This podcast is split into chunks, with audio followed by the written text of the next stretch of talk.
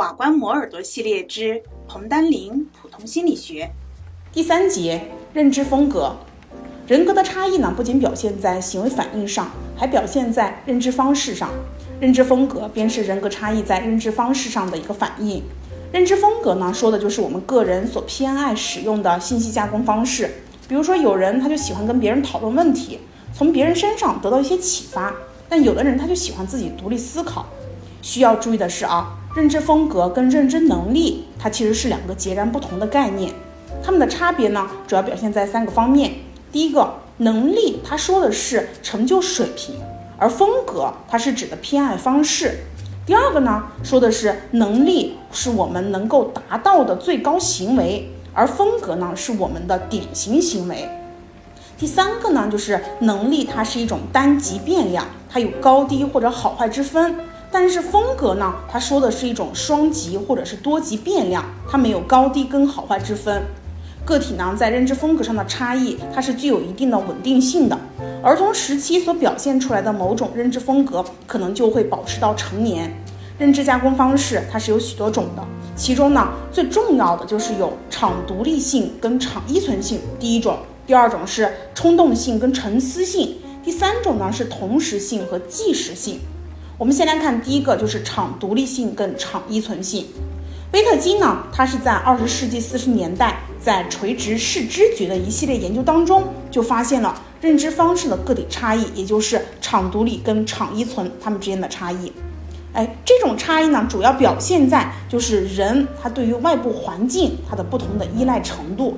场独立性的人，他在信息加工的时候啊，对于内在参照他是有较大的依赖倾向的。他们的心理分化水平比较高，在加工信息的时候，主要依据内在标准或者是内在参照，与人交往时也很少能够体察入微。而场依存性的人在加工信息的时候，对外在参照他就有较大的依赖倾向，他们的心理分化水平比较低，处理问题呢也往往依赖于场，与外人交往的时候也比较能够考虑对方的感受。用隐蔽图形或者是镶嵌图形测验，就可以有效的去测量场独立性跟场依存性的人格差异了。测验图形呢，它是由一种比较复杂的图形构成的，其中呢就隐藏着一个简单的图形。测验的时候，要求被试迅速的从复杂图形当中找出简单的图形。在这个测验当中，复杂图形就是一个场。对简单图形，它具有隐蔽的作用。场独立性的人呢，他就能够迅速的找出简单的图形，就说明他的这个心理分化水平是比较高的，他不容易受到或者是较少受到场的影响。而场依存性的人呢，他就比较难找出简单图形，就说明他的这个心理分化水平是比较低的，不容易把简单图形从复杂图形当中分离出来。场独立性跟场依存性这一人格差异，就表现在心理活动的许多方面，在知觉、思维、学习和人际交往等等方面都可以看到这种差异。整体来说，场独立性和场依存性，他们没有好坏之分。场独立性的人呢，他认知改组的能力强，在认知当中具有优势；而场依存性的人，社会技能比较高，在人际交往当中具有优势。从学习来看。两种认知方式也显示了不同的特点，在解决需要灵活思考的问题上，场独立性的人是有优势的，他们善于抓住问题的关键性成分，能够灵活地运用已有的知识来解决问题；而场依存性的人在解决熟悉的问题的时候，他就不会发生困难，但让他们运用已有的知识去解决没有遇到过的问题时，就难以应付，缺乏灵活性。一些研究还表明。场独立性的学生，他喜欢学习一般原理，但是不喜欢学习一些具体的知识。他们达到了概括化的程度，比场依存性的学生要高，但是两者在获得的知识量上并没有差异。在学习兴趣和职业兴趣上面，两者也表现出明显的差异了。场独立性与数学能力之间存在正相关，理科学生呢更倾向于场独立性，而文科学生则偏向于场依存性。场独立性的学生在未来职业的选择上，喜欢从事理论研究、工程建筑、航空以及艺术等等的工作；而场依存性的学生呢，则喜欢社会定向的学科跟职业。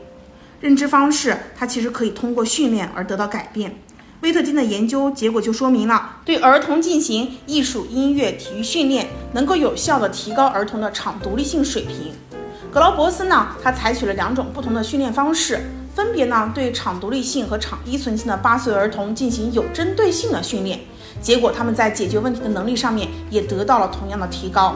徐燕的研究也表明，当教学方式跟场依存性学生的认知方式相匹配时，能够减轻这些学生在数学学习当中的相对劣势，这就是第一种场独立性跟场依存性。第二种的认知风格是冲动性和沉思性。卡根等人呢，他就区分了两种不同的认知风格：冲动性跟沉思性。他们的差异主要表现在对于问题的思考速度上面。冲动性的特点呢，就是反应快，但是精确性差。具有这种认知风格的人，面对问题的时候呢，总是急于求成，不能全面细致的去分析问题的各种可能性，不管正确与否，就急于表达出来。有时候甚至没有弄清问题的要求，就开始解答问题。第二种呢，就是沉思性，他们的特点就是反应性慢，但是精确性高。具有这种认知风格的人，总是把问题考虑周全以后再做反应，他们会看重解决问题的质量，而不是速度。但是当他们回答熟悉的、比较简单的问题的时候，反应比较快。这种人呢，在加工信息的时候，多采用的是细节性的策略。在需要对细节进行分析的时候，他们的学习成绩就会比较好。在原认知和认知策略方面，两种的认知风格也存在着差异。斯托伯他们的研究就发现，八岁儿童的沉思性跟他的原认知水平是有显著正相关的。沉思性的学生是能够认清认知任务的目标和使用策略的有效性。像其他一些研究者也发现，一到三年级学生具有沉思性认知风格的这些学生当中，具有更多的原认知知识，能够使用较多的策略，记忆成绩也会比较好。在学习能力上面，两种认知风格也具有差异。沉思性的学生阅读能力、记忆能力、推理能力、创造力都比较好。而冲动性的学生，他就往往有一些阅读困难，学习成绩也不太好。训练呢，可以提高冲动性儿童的思考能力。也有人认为，沉思性跟冲动性，它在不同的任务当中的表现并不一样。当认知任务强调整体性的信息加工的时候，沉思性学生所犯的错误就会比较多；而当认知任务强调细节性的信息加工的时候，冲动性的学生他所犯的错误就比较多。由于在反应速度跟正确率间存在着复杂的关系，奥尔特等人呢就认为，除了上面提到的两种认知风格外，还应该有另外两种，也就是快正确型和慢非正确型。前者的反应呢是既快又准，而后者的反应呢慢，准确性它也比较差。卡根等人呢就设计了鉴别这一认知类型的工具——匹配熟悉图形测验。这种测验呢是给被试显示一个标准图形。让他们从六个可以供选择的图形当中选择一个与标准图形一样的图形。主试呢就根据被试的反应时跟错误率就能区分不同的认知类型了。第三种是同时性、即时性。达斯等人呢就根据脑功能的研究就区分了同时性跟即时性两种认知风格。他们认为左脑优势的个体表现出的就是即时性的加工风格，而右脑优势的个体就表现出了同时性的加工风格。即时性认知风格的特点呢，就是在解决问题的时候，能够一步一步地分析问题，每一个步骤只考虑一种假设或者是一种属性，提出的假设在时间上有着明显的前后顺序。第一个假设成立后，再检验第二个假设。解决问题的过程呢，就像链条一样，一环扣一环，直到找到问题的答案。言语操作和记忆呢，它们都属于即时性加工。一般来说，女性她就更更擅长一些即时性加工。这可能就是女孩她的记忆跟语言能力相对比男孩突出的一个原因之一。第二个就是同时性，同时性的认知风格，它的特点就是在解决问题的时候采取宽视野的方式，同时考虑多种假设，并且兼顾到解决问题的各种可能性。他们的解决问题的方式就是发散式的，许多数学操作、空间问题的操作都要依赖于这种同时性的加工方式。这也可能是男孩在数学能力与空间能力方面表现相对优于女孩的原因之一。同时性和即时性是认知风格的差异，而不是加工水平的差异。但是，当学习方式跟认知风格相互匹配时，不同认知风格的优势就能够显示出来。帕斯克他们就研究了教师的教学方式跟学生的认知风格的关系，结果就显示，当材料跟学生的认知风格匹配时，学习效果就会比较好。反之，当学习材料跟学生的认知风格不匹配时，学习效果就一般都不会很好。